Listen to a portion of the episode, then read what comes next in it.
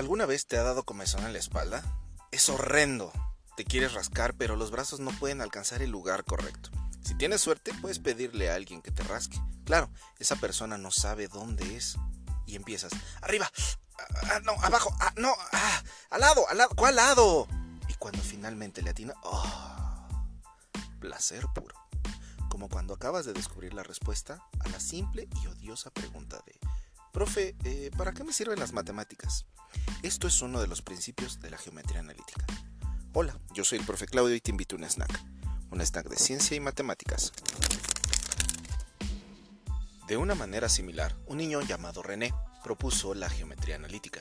Dicen que mientras estaba acostado en su cama, en Francia, a principios del siglo XVII, René Descartes, o René Descartes, como dicen los sabios, viene de una familia muy enfermiza. Su madre había muerto cuando él apenas tenía un año.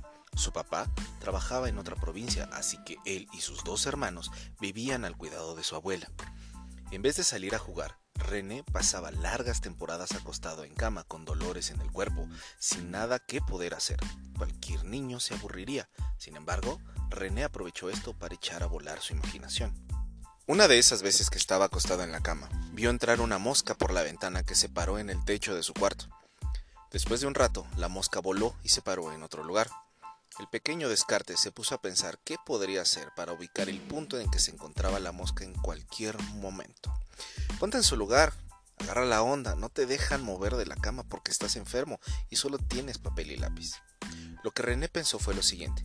Cada punto en el que la mosca se posará lo escribiría como dos valores en su cuaderno. Uno que describiera la distancia horizontal del techo y otro la vertical, contando desde la esquina inferior izquierda cerca de donde estaban sus pies en la cama. Sí, el plano cartesiano, como su apellido, Descartes.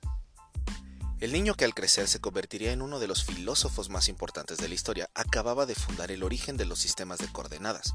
La palabra coordenada se refiere a un punto o un conjunto de valores que permiten ubicar un objeto en una recta, un plano, un círculo o cualquier otro espacio como la mosca en el techo.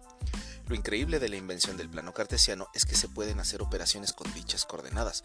Por ejemplo, cuando le pides a un amigo que suba o baje la mano para rascarte la espalda.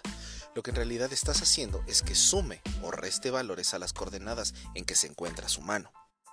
Hoy en día usamos la geometría analítica para, por ejemplo, ubicar el puntero del ratón en las computadoras, para trazar imágenes complejas en una computadora y que posteriormente se diseñen los CGIs de las películas animadas o de live action que tanto nos gustan, para calcular trayectorias de los aviones o diseñar espacios arquitectónicos funcionales.